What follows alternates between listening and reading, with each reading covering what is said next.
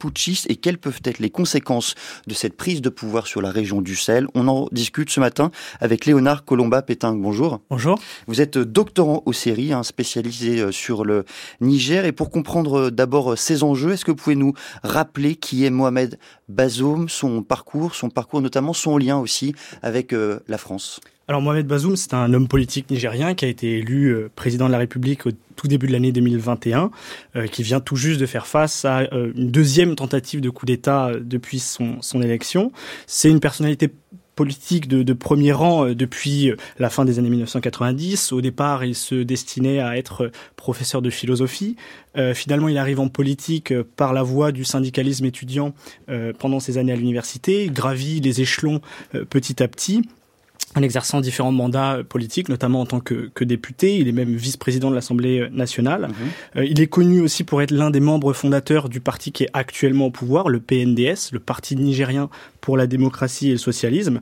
Euh, il a été membre du gouvernement depuis 2011, d'abord en tant que ministre des Affaires étrangères, puis en tant que ministre de l'Intérieur. Et à ce titre, euh, il a eu à gérer de très gros dossiers notamment euh, les débuts de euh, l'opération Barkhane, la gestion de la crise migratoire euh, en Europe, puisque le Niger est un pays de, de transit assez important. Et c'est à ce moment-là que Mohamed Bazoum s'est imposé comme l'homme fort du gouvernement nigérien. Il a été à la manœuvre dans la négociation de pas mal de partenariats stratégiques avec des États européens. On pense à la France, évidemment. Il y a l'Allemagne, l'Italie, également. Et donc pour l'ensemble de ces raisons, euh, Mohamed Bazoum a une excellente image euh, en Europe et notamment euh, en France. Il est à la fois l'allié fidèle, un politicien crédible et puis un partenaire fréquentable puisque c'est un civil et il a été élu démocratiquement. En revanche, sur la scène politique intérieure, c'est un peu plus compliqué. Il est devenu de plus en plus impopulaire. On lui reproche entre autres de ne pas parvenir à mettre un terme à, l'insécurité et à l'augmentation du, du coût de la vie. Est-ce que vous pouvez nous raconter, nous décrire ce qui s'est passé au cours de la journée d'hier. Qu'est-ce qui a provoqué ce putsch et comment celui-ci s'est-il déroulé? Alors, euh, c'est plutôt avant-hier que tout a commencé. On peut dire qu'il y a eu trois, euh, trois séquences. Une première séquence où des officiers euh, de la garde présidentielle arrivent à la résidence de Mohamed Bazoum autour de 6 heures du matin.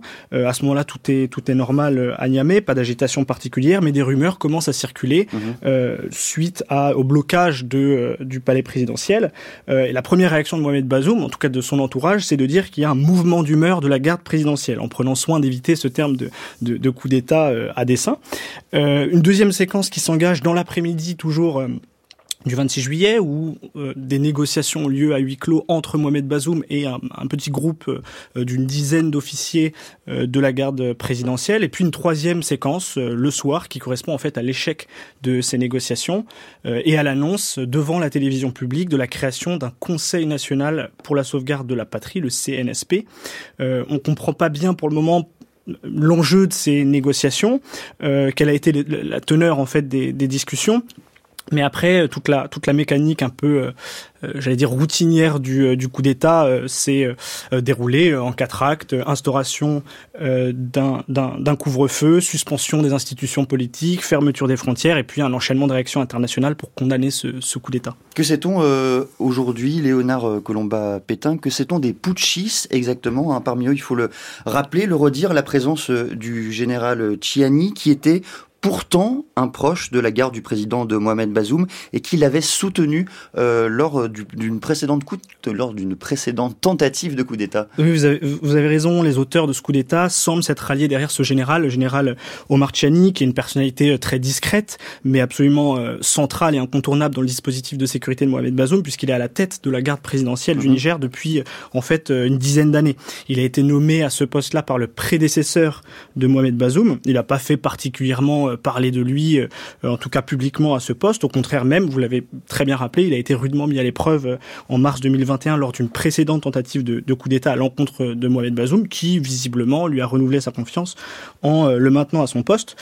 officiellement, les revendications du CNSP, euh, dirigées donc par ce général, le général Omar Chani, elles sont liées à la dégradation de la situation sécuritaire et à la mauvaise gouvernance économique et sociale. Et officieusement Officieusement, il y a une autre hypothèse qui commence à, circuler, qui est que le, le, président Bazoum voulait réorganiser son dispositif de sécurité, ce qui impliquait potentiellement d'écarter le général Chani, et ça aurait peut-être été l'élément euh, déclencheur de ce, de, de, de ce coup d'État. Et je vous dis tout ça avec euh, beaucoup de prudence, parce qu'il y a énormément de confusion, de fausses rumeurs, de manipulation d'informations, donc c'est vraiment à prendre comme une hypothèse et non pas comme une information. Il euh, faut être très précautionneux euh, là-dessus. Mais donc on, peut quand même euh, supposer à ce stade, et ça reste évidemment une supposition, que ce putsch est d'abord le fruit d'une opposition entre deux hommes? On peut supposer que c'est en tout cas lié à des euh, éléments de politique euh, intérieure, ce qui est euh, assez surprenant avec ce coup d'État, pardon, si on le compare au précédent coup d'État de 2010 mhm. au Niger, c'est qu'on est dans un contexte vraiment différent.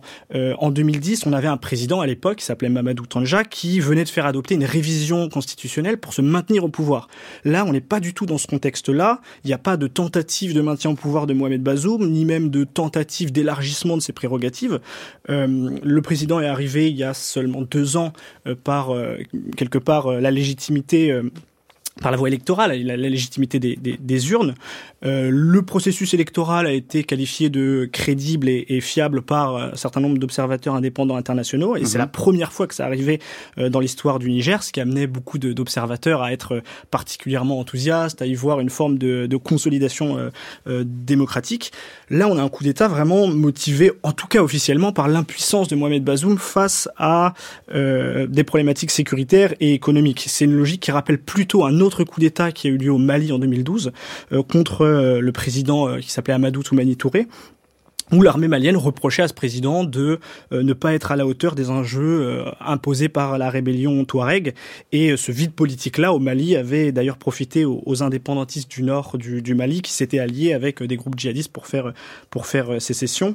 je pense malgré tout que les, les, les putschistes peuvent euh, capitaliser sur une forme d'exaspération qui est bien réelle contre Mohamed Bazoum. Il faut se souvenir qu'il y a un an euh, à peine, il y a eu un, coup de force assez spectaculaire euh, au sein de l'opposition politique avec la création d'un mouvement très vaste et assez spontané, le mouvement du 62e anniversaire de l'indépendance du Niger, le M62 où il y avait une grande coalition euh, euh assez hétéroclite euh, d'acteurs de, de, de, de, partis d'opposition, d'organisations de la société civile, de structures syndicales, de mouvements étudiants, euh, qui était, euh, comme je disais, une coalition très hétérogène au niveau idéologique, programmatique, mais qui se rejoignait sur deux revendications, la dénonciation du coût de la mhm. vie et le départ des forces armées françaises présentes sur le sol nigérien. Est-ce que vous pouvez nous expliquer, Léonard Colomba-Pétain, pourquoi, en quoi ce coup d'État particulièrement les autorités françaises hein, Les autorités françaises qui, disent-elles, ce coup d'État n'est pour l'instant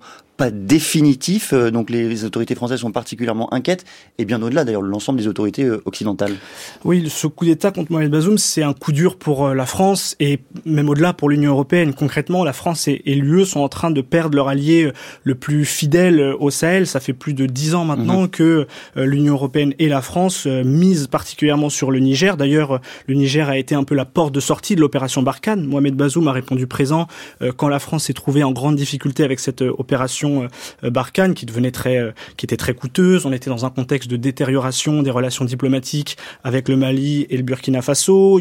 On était aussi, euh, on observait la montée d'un discours hostile à la politique française.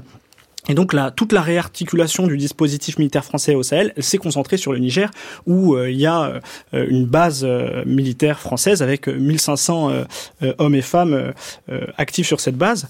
Au-delà de la France, l'Union européenne a aussi mhm. misé sur sur le Niger.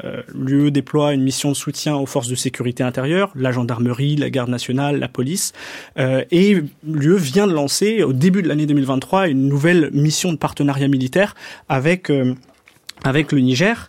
Euh, et on voit parmi les putschistes euh, certains généraux qui ont été formés, en tout cas soutenus par euh, l'Union européenne. Je pense au président du, du au, commandant des forces spéciales.